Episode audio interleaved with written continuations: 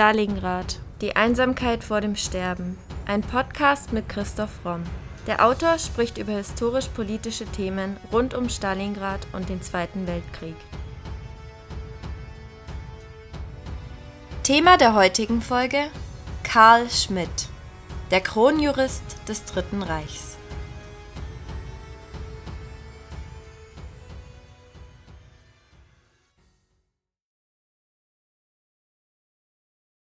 Der Journalist Michael Reitz schrieb über Karl Schmidt Umstritten und dennoch grundlegend sind Werk und Person bis heute.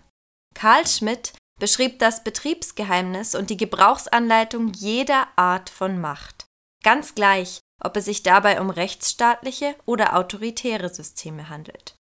Dennoch war er, ohne Zweifel, wie ein Historikerkollektiv schreibt, ein scheußlicher Mensch, opportunistisch, antisemitisch und sich niemals für eine Intrige zu schade. Als sogenannter Kronjurist des Dritten Reiches lieferte Karl Schmidt kurzerhand die rechtliche Begründung, als Hitler seine Konkurrenten ermorden ließ. Die Nürnberger Rassengesetze nannte er eine Verfassung der Freiheit. Nach dem Krieg war er persona non grata, Prototyp des gewissenlosen Wissenschaftlers, vor allem weil er an seinem rabiaten Antisemitismus festhielt. Seine Geschichte erzählen wir in der heutigen Podcast-Folge.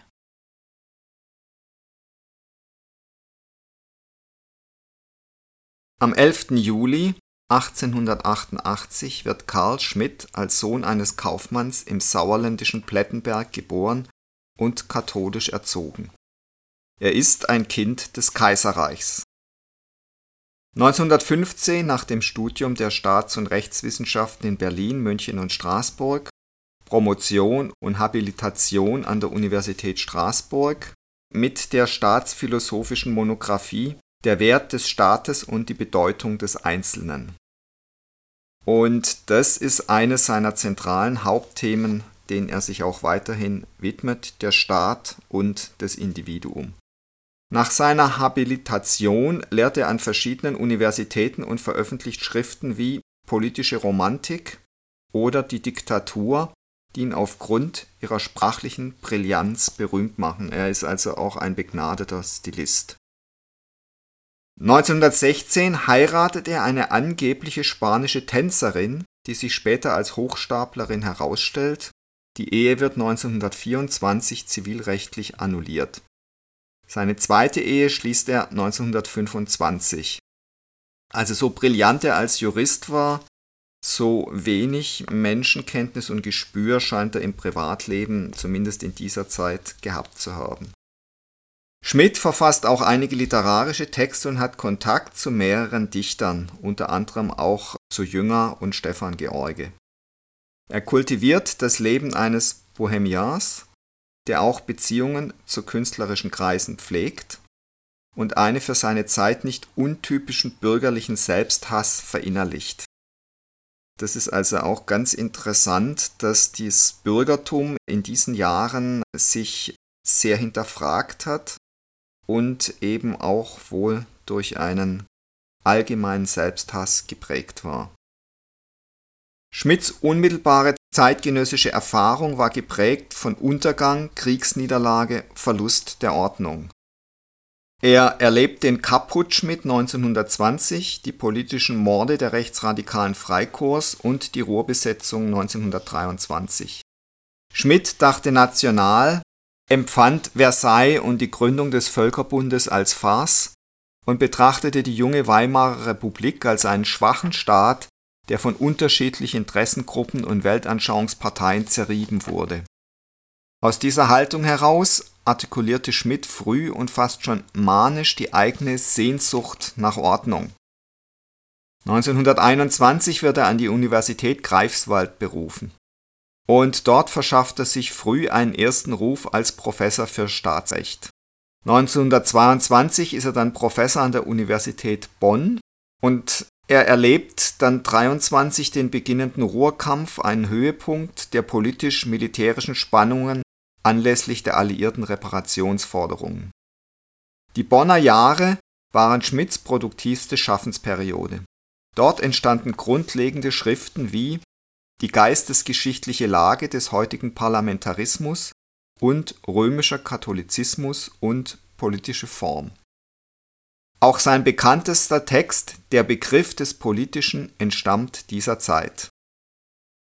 Als Schmidt diese Abhandlung schrieb, stand er kurz davor, sein akademisches Hauptwerk, die Verfassungslehre, zu vollenden.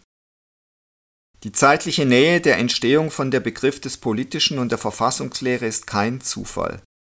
Schmidts These vom Vorrang des Politischen ist ein zentraler Gedanke in beiden Werken.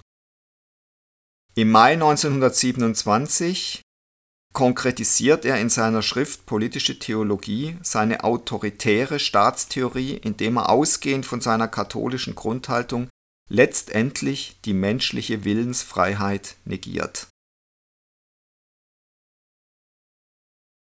1923 verschärft Schmidt seine Meinungen. In der Zeitanalyse Die geistesgeschichtliche Lage des heutigen Parlamentarismus rechtfertigt er die Herausbildung totalitärer Herrschaftsstrukturen. Ab 1926 ist er Professor der Rechte an der Handelshochschule Berlin. Diese Professur hat er aus staatspolitischen Gründen erhalten. Ab 1930 baut er Kontakte zum späteren Kanzler Kurt von Schleicher auf und ist mit anderen bekannten Schleichers in geheime Pläne für eine veränderte Verfassung involviert. Interessanterweise hatte Karl Schmidt aber bis zum Schluss auf der juristischen Ebene die Weimarer Republik verteidigt und anfangs sogar ein Verbot der NSDAP betrieben. Doch nach der Ernennung Hitlers zum Reichskanzler trat er nicht nur in dessen Partei ein, sondern arbeitete mit Hermann Göring und Roland Freisler, Hitlers späterem Blutrichter, zusammen 1932 wird er dann an die Universität Köln berufen. 1932 wird Schmidts wichtigste Schrift, der Begriff des Politischen, zum ersten Mal in Buchform veröffentlicht. In dieser Schrift entwickelt er seine umstrittene Staatsrechtslehre, die von den Nationalsozialisten ideologisch ausgewertet ihm später den Vorwurf einbrachte, den Führerstaat vorweggenommen und rechtsphilosophisch legitimiert zu haben Schmidt ist ein begnadeter Stilist, das kommt in dieser Arbeit sehr genau heraus. Aber er entwickelt auch auf wenigen Seiten eine historisch-begriffliche Analyse des Politischen, die es immer noch in sich hat und relevant für die Gegenwart ist. Laut Schmidts Schrift existiert die politische Welt nur, wenn Menschen die Unterscheidung von Freund und Feind treffen und diese Entscheidung Grund genug ist, ihr Leben im Kampf gegen den Feind zu opfern. Ob man Schmidts Diktum nun Glauben schenkt oder nicht, es ist auf alle Fälle faszinierend und unheimlich, wie einfach diese Definition ist, wie viele Phänomene er damit schlüssig deuten kann und welche Konsequenzen daraus zu ziehen sind. Schmidts Schrift kann politische Theorie nicht nur beschreiben, sondern sie auch erzeugen. Man sieht natürlich an der Geschwindigkeit, mit der Schmidt sich vom Gegner zum nicht nur Mitläufer, sondern auch Vordenker der Nazis entwickelt, dass er im Grunde ein hemmungsloser Opportunist ist. Und diese Freund-Feind-Theorie, die er da aufbaut, die hat es natürlich auch in sich, weil sie sofort emotionalisiert. Also Schmidt sieht den Staat nicht als Vertreter von Interessen und er sieht auch nicht politische Gegner, sondern er sieht wirklich Freunde und Feinde und damit werden natürlich Konflikte auch zwischen Staaten intensiviert und auch emotionalisiert und hochgepeitscht. Und das ist ja was, was die Nationalsozialisten dann also in höchster Form betrieben haben. Allerdings ist seine These, dass der Staat als politische Einheit nur so lange existiert, wie er im Ernstfall den Feind bekämpfen kann und dass politischen Ordnungen staatlichen Ordnungen vorausgehen, nicht von der Hand zu weisen. Er hat daraus auch den Schluss gezogen, dass ein Zeitalter der Neutralisierungen und der Entpolitisierungen letztendlich zu schwachen Staaten führen wird und bis hin zu Auflösungserscheinungen von Staaten führen wird. Und das ist was, was wir heute durchaus beobachten können. In der Entwicklung seiner politischen Schriften beweist Schmidt außerdem einen ausgeprägten Sinn für die Macht von Bildern und Mythen, die er in seiner Begriffsanalyse wirkungsvoll einsetzt. Also das ist auch sehr interessant, dieser Zusammenhang zwischen dem politischen und dem mythischen. Und das schafft natürlich auch eben einen Zusammenhang zwischen Politik und im weitesten Sinne Religion, so wie es eben genau der Nationalsozialismus damals sehr erfolgreich praktiziert hat. Und mit Religion meine ich ja natürlich nicht das Christentum, sondern eben der Glaube an den Führer und an eine auserwählte Rasse. Es dürfte kaum einen Denker der Nachkriegszeit geben, also auch nach dem Krieg, der außerhalb des akademischen Betriebs ein so großes Echo erzeugte. Schmidt war auch ein brillanter Interpret politischer Philosophen, darunter Jean-Jacques Rousseau, Machiavelli und vor allem Thomas Hobbes. Hinzu kamen enorme Kenntnisse in Literatur und Kunst. Er hat bis zu seinem Tod im Jahr 1985 mehrtägige Symposien im privaten Kreis veranstaltet, die auch sehr begehrt waren, und seine Werke lösten immer wieder eine Welle der Faszination aus. Der Begriff des Politischen wird heute oft als der Schlüssel zu Schmidts Gesamtwerk angesehen. Das Politische ist für ihn so wichtig, weil es dem Staat als System vorausgeht, denn tatsächlich kann der Staat, in welcher Form er auch immer erscheint, nur als eine konkrete historische Verwirklichung des politischen Status eines Volks begriffen werden. Sowie das politische Selbst eine Voraussetzung des Staates darstellt, geht auch sein Begriff dem des Staates voraus. Der Feind im politischen Sinn, schreibt er dann auch, muss aber weder böse noch hässlich sein, und es kann sich sogar rentieren, mit ihm geschäftlich in Beziehung zu stehen. Also da hat er dann versucht, es zu entemotionalisieren und da etwas zurückzuschrauben. Aber letztendlich hat er die Begriffe Freund und Feind nicht umsonst gewählt. Der Krieg ist für ihn nicht der Zweck des politischen Handelns, jedoch ist seine reale Möglichkeit die notwendige Bedingung für die Existenz einer politischen Sphäre. Also der Krieg ist eine Möglichkeit, die für Schmidt immer existieren muss, damit der nötige Druck für politisches Handeln erzeugt wird. Und er sagt auch, in einer Welt, in der es jetzt wirklich nur noch gute Menschen gäbe und eben keine Kriege mehr gäbe, das wäre für ihn eine entpolitisierte Welt. Eine Welt, die dann letztendlich zu einer anderen Form von Untergang verurteilt wäre. Was daran sicher stichhaltig ist, ist, dass wir, glaube ich, natürlich den Gegensatz zwischen Gut und Böse, dass wir Konflikte brauchen, um uns auch weiterentwickeln zu können. Ob das allerdings unbedingt Kriege sein müssen, das wage ich gerade heutzutage schwer zu bezweifeln. Dann schreibt er weiter, der politische Charakter des Staates beruht auf seiner Macht, die Freund-Feind-Unterscheidung vorzunehmen und über das Eintreten des Konfliktfalls zu entscheiden.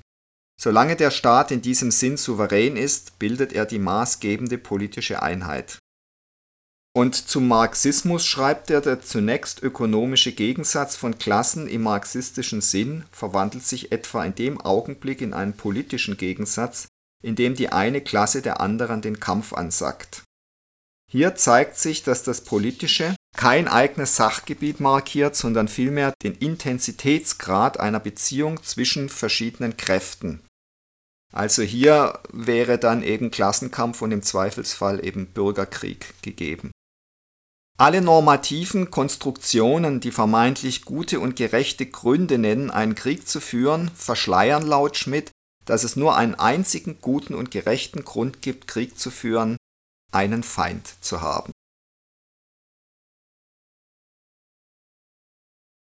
Laut Schmidt wäre ein Weltstaat ein Widerspruch in sich, da ein Staat, der die Menschheit als Ganzes einen würde, seines politischen Charakters voll und ganz entledigt wäre, denn es gäbe ja dann keine Freunde und Feinde mehr. Außerdem sagt er, dass jede Staatstheorie sowie auch jede Form von politischer Theorie bewusst oder unbewusst mit einer anthropologischen Grundannahme über den Menschen operiert, bei denen eine Art von Mensch von Natur aus gut ist, die andere von Natur aus böse. Eine Welt, die von ausschließlich guten Menschen bevölkert wird, bräuchte laut Schmidt weder Priester noch Politiker. Diese klare Dichotomie von Gut und Böse, die Schmidt hier aufmacht, ist natürlich reduktiv. Denn jeder Mensch hat gute und böse Eigenschaften und das lässt sich nicht mit diesem einfachen Freund-Feind-Denken ausdrücken. Außerdem ist Schmidt ein entschiedener Gegner des Liberalismus. Er sagt, zwar hat der Liberalismus seine politischen Gegner, den absolutistischen Staat und den Feudalismus historisch besiegt, dennoch hat sich in seinem Namen keine eigene positive Theorie des Staates herausbilden können. Er sagt, das liegt im individualistischen Kern liberalen Denkens, denn dieser negiert das Politische. Individuelle Freiheit, so Schmidt, ist im liberalen Denken von politischer Macht grundsätzlich gefährdet, weswegen liberale Politik nie mehr leisten kann als die Einhegung politischer Macht zugunsten individueller Freiheit. Die Bildung einer politischen Einheit widerspricht ihr, da eine solche Einheit im Konfliktfall vom Einzelnen das Opfer des Lebens fordert. Eine Forderung, die aus rein individualistischer Perspektive letztlich nicht begründbar ist. Denn ein Individuum wäre wohl kaum souverän, wenn es nicht über sein eigenes Leben entscheiden könnte.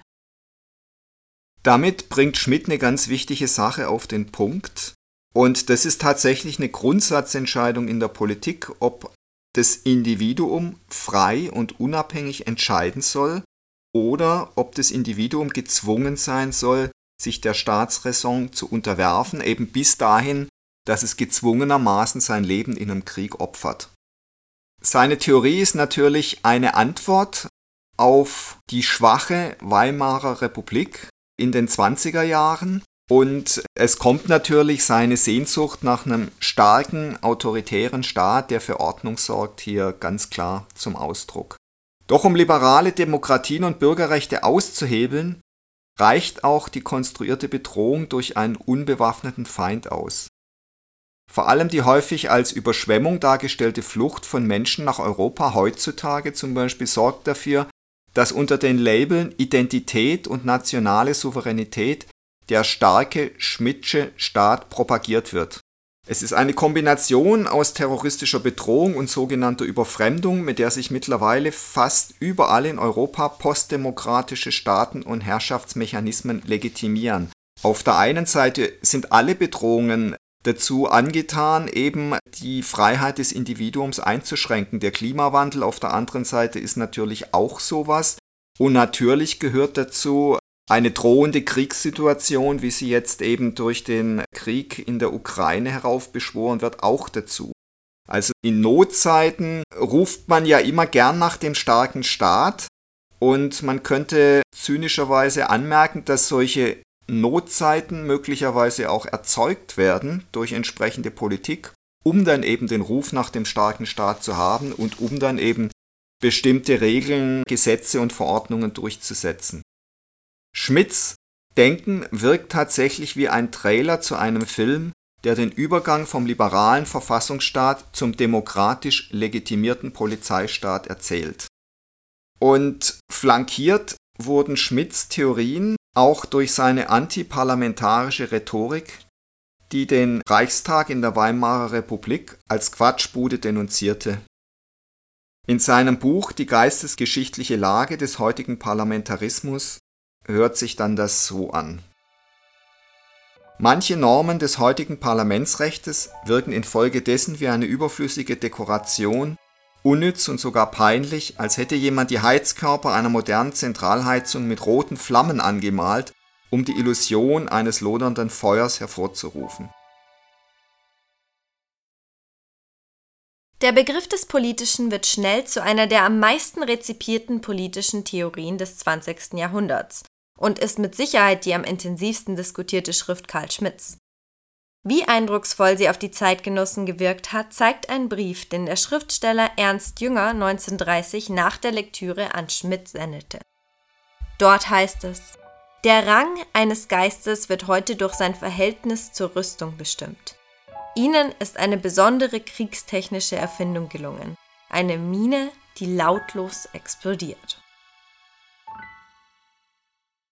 Prägenden Einfluss hatte die Schrift Schmidts auch auf den deutsch-amerikanischen Philosophen Leo Strauss, der sich Schmidts Bestimmung des Politischen im Sinne der Freund-Feind-Unterscheidung aneignete und in seiner eigenen Philosophie weiterentwickelte.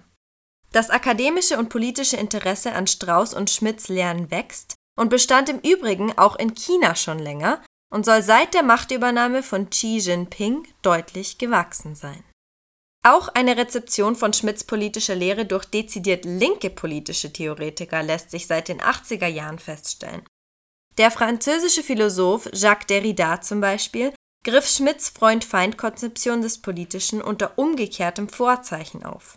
Statt von der Politik einer Feindschaft auszugehen, versuchte er in seinem 2002 erschienenen gleichnamigen Buch die Voraussetzungen und Möglichkeiten einer Politik der Freundschaft auszuloten. Dabei muss man aber im Hinterkopf behalten, Karl Schmidts Freund-Feind-Konzeption entstand vor der Nazidiktatur. Sie ist also nicht als Gebrauchsanweisung zur Installation einer Gewaltherrschaft zu verstehen. Schmidt ging es darum, in den unsicher werdenden politischen Verhältnissen der Weimarer Republik die Rolle des Staates zu stärken. Sein staatsdienender Etatismus und seine Treue zur Verfassung gingen so weit, dass er bereits 1932 Pläne ausgearbeitet hatte, mit denen eine zeitlich begrenzte legale Diktatur des Reichspräsidenten errichtet werden sollte. So sollten, nach Schmidts Denken, Verfassung und Demokratie geschützt und die Machtergreifung durch die Nationalsozialisten verhindert werden. Dabei greift Schmidt natürlich auf sehr alte Vorbilder zurück, denn das gab es bereits im Römischen Reich, dass man in Krisenzeiten, vor allem in Kriegszeiten, zwei Konsuln berufen hat und die hatten dann diktatorische Gewalt, bis zum Beispiel der Krieg wieder zu Ende war. Also ich bin sicher, dass das hier sein Vorbild war. Karl Schmidts Denken war zwar ursprünglich rechtsstaatlich und demokratisch geprägt, jedoch nicht im Sinne eines liberalen oder gar deliberativen Modells. Öffentliche Diskurse und intensive Kommunikation zu staatlichen Problemstellungen lehnte er kategorisch ab und sprach mit Verachtung von der kompromissbereiten diskutierenden Klasse in seinem Buch Die geistesgeschichtliche Lage des heutigen Parlamentarismus. Zitat Der Glaube an den Parlamentarismus, an ein Government by Discussion, gehört in die Gedankenwelt des Liberalismus. Er gehört nicht zur Demokratie. Beides, Liberalismus und Demokratie, muss voneinander getrennt werden, damit das heterogen zusammengesetzte Gebilde erkannt wird, das die moderne Massendemokratie ausmacht. Und hier folgt er durchaus einem Gedanken, den auch Hitler formuliert hat, nämlich dass sich Massendemokratie und echte Demokratie ausschließen, dass also in einer Massengesellschaft echte Demokratie in dem Sinne gar nicht möglich ist, sondern eben man nur aus einer sogenannten Volksbewegung heraus die Mehrheitsmeinung destillieren und am besten laut Hitler dann natürlich in einem Führerprinzip manifestieren und umsetzen kann, sodass letztendlich eben der Führer erspürt, was die Masse will und es dann umsetzt. Und das war eben die Vorstellung von direkter Demokratie, die Hitler vertreten hat. Und dass das in der Praxis dann in brutalste Diktatur ausgeartet ist, das wissen wir natürlich. Aber erstmal kommt diese Idee ja als sowas Basisdemokratisches, als sowas Massendemokratisches daher. Und das ist eben genau die Gefahr, der man sich aussetzt, wenn man eben auf sogenannte Volksbewegungen setzt und eben den Parlamentarismus ausschließt. Also Schmidt plädiert für einen Dezisionismus, jene juristisch-politische Idee, die nicht die Diskussion, sondern die klare Entscheidung, das Dekret oder die Verordnung in den Mittelpunkt stellt.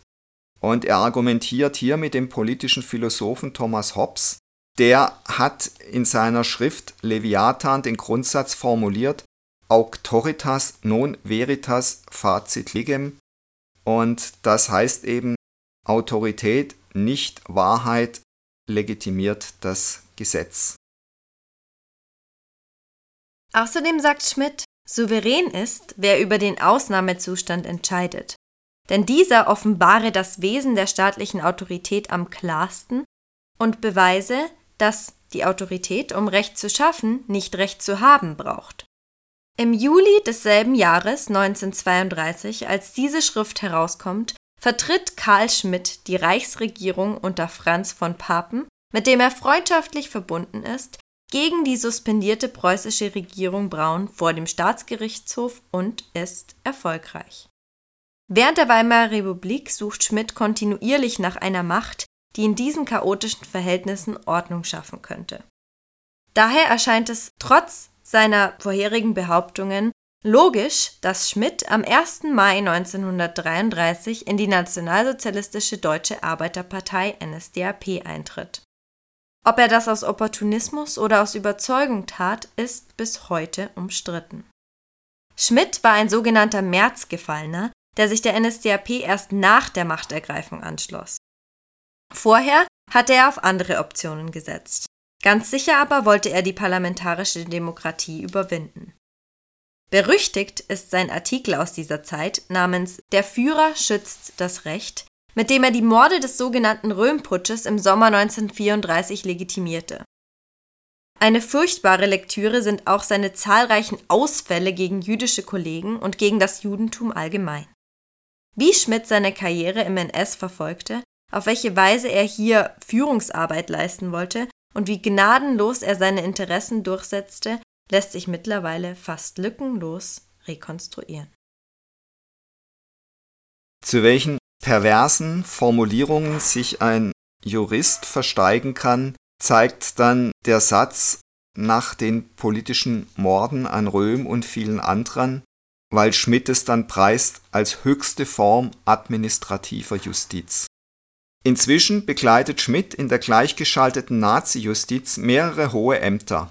Er feiert, wie gesagt, die Ermordung der SA-Kader im sogenannten Röhmputsch und er war ein geradezu paranoider Judenhasser. Er verteidigt das Führerprinzip und die Nürnberger Rassengesetze von 1935 und unterstützt es, dass jüdische Kollegen ihre Arbeit verlieren.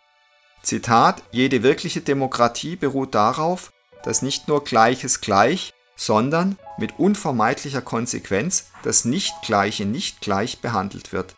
Damit meint er die Juden.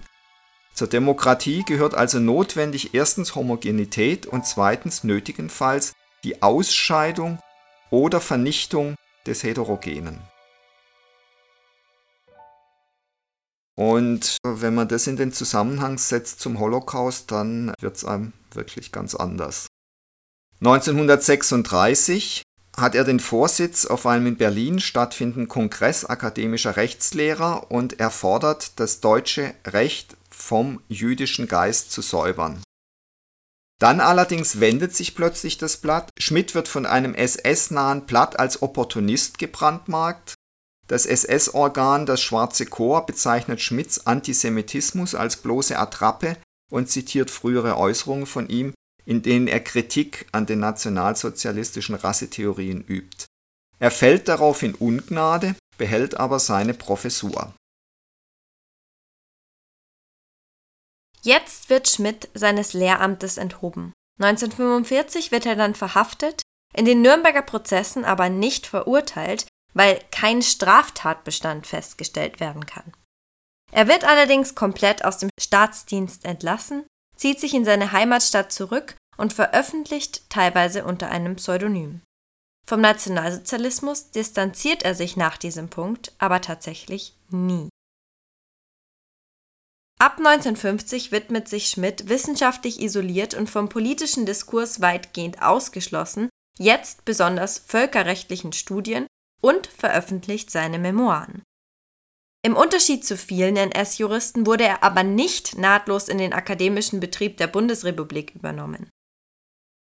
Dennoch waren die juristischen Väter des Grundgesetzes der neuen Bundesrepublik zu einem nicht geringen Teil seine Schüler, ebenso Verfassungsrichter die Begriffe wehrhafte Demokratie und Verfassungswirklichkeit gehen auf Schmidts Einfluss zurück.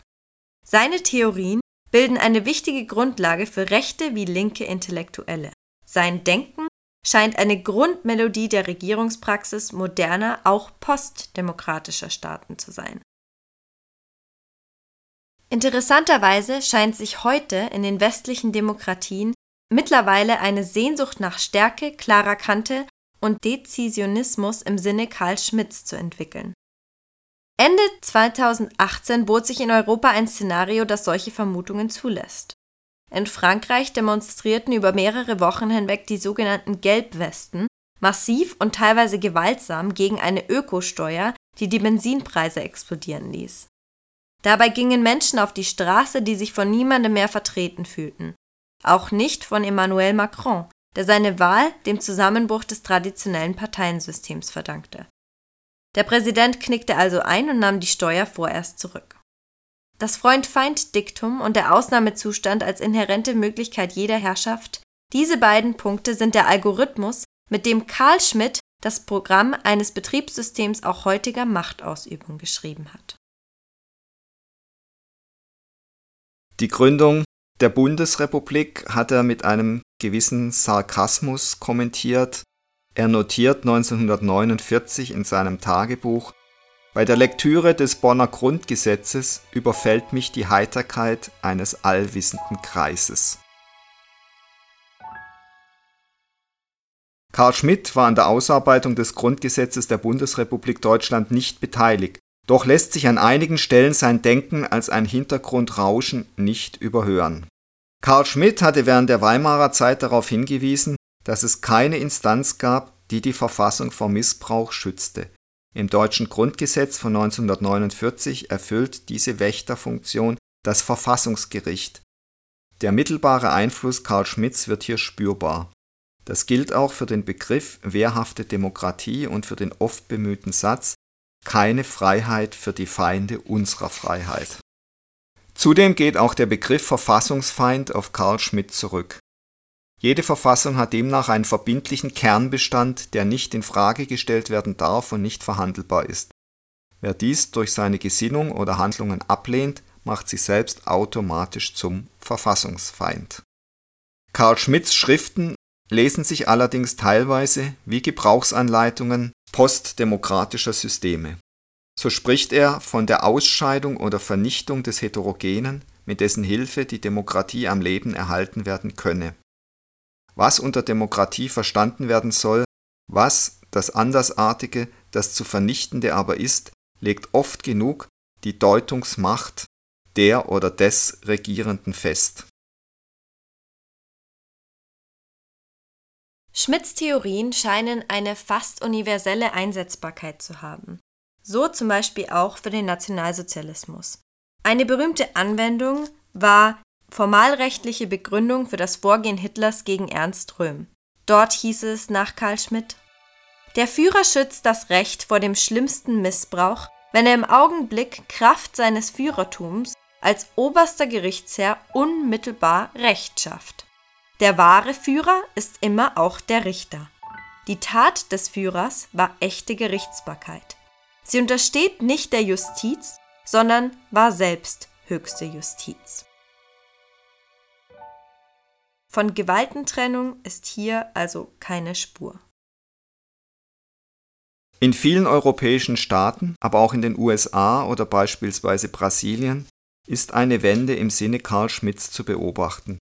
Das deliberative, kompromiss- und konsensorientierte Herrschaftsmodell scheint sich immer stärker in Richtung des dezisionistischen Exekutiv- und Maßnahmenstaates zu entwickeln Interessant ist auch die Faszination, die Schmidts Theorien auf viele linke Politiker und auch Philosophen und Staatsrechtler ausübt. Unter anderem eben auf Jakob Taubes, der an der Freien Universität in Berlin lehrt und sich öfter mit Karl Schmidt trifft. Und es verwundert eben immer wieder, dass gerade eben auch linke Denker sich intensiv mit Schmidt auseinandersetzen und Taubes hat dies in die entwaffnende Formel gebracht, dass das Leben selbst nicht liberal sei. Sich als liberal auszugeben und das Leben als ein liberales zu führen, sei kein Verdienst, sondern ein Luxus, der auf Kosten anderer ginge.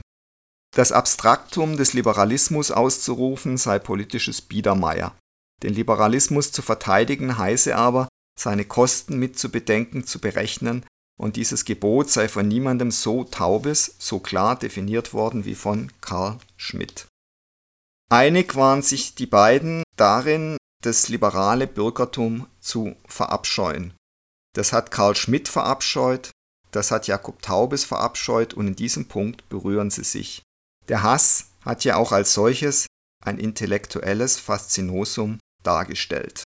1985, am 7. April, stirbt Karl Schmidt dann in seiner Geburtsstadt Plettenberg. Karl Schmidt machte sich zum Komplizen einer verbrecherischen Diktatur. Er war ein skrupelloser Karrierist, aber hochgefährlich. Erst 2019 titelte die britische Financial Times Europas brillantester Jurist ist wieder en vogue. Der Staatsrechtler Karl Schmidt ist bis heute eine hochumstrittene, aber auch schillernde Figur, ein gefährlicher Geist, wie ihn zum Beispiel der Historiker Jan Werner Müller nennt. Sein Gedankengut hat antiliberale und liberale Feuerköpfe zugleich stimuliert.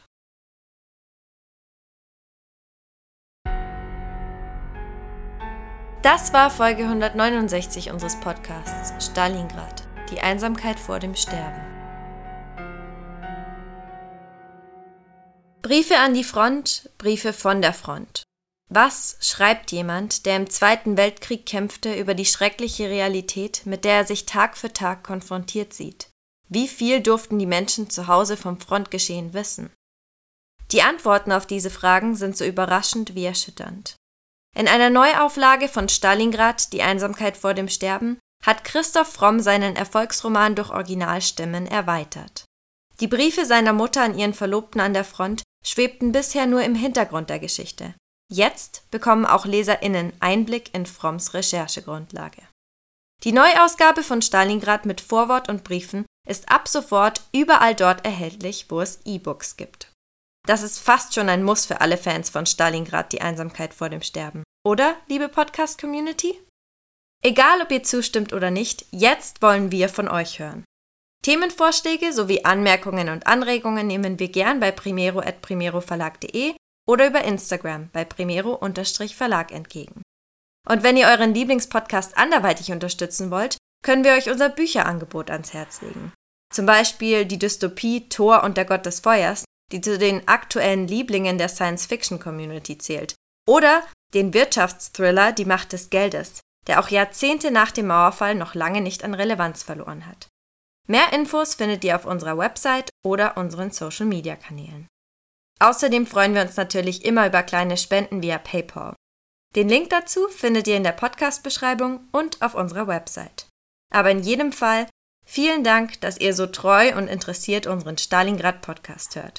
Wir hoffen, ihr bleibt uns noch über viele weitere Folgen erhalten.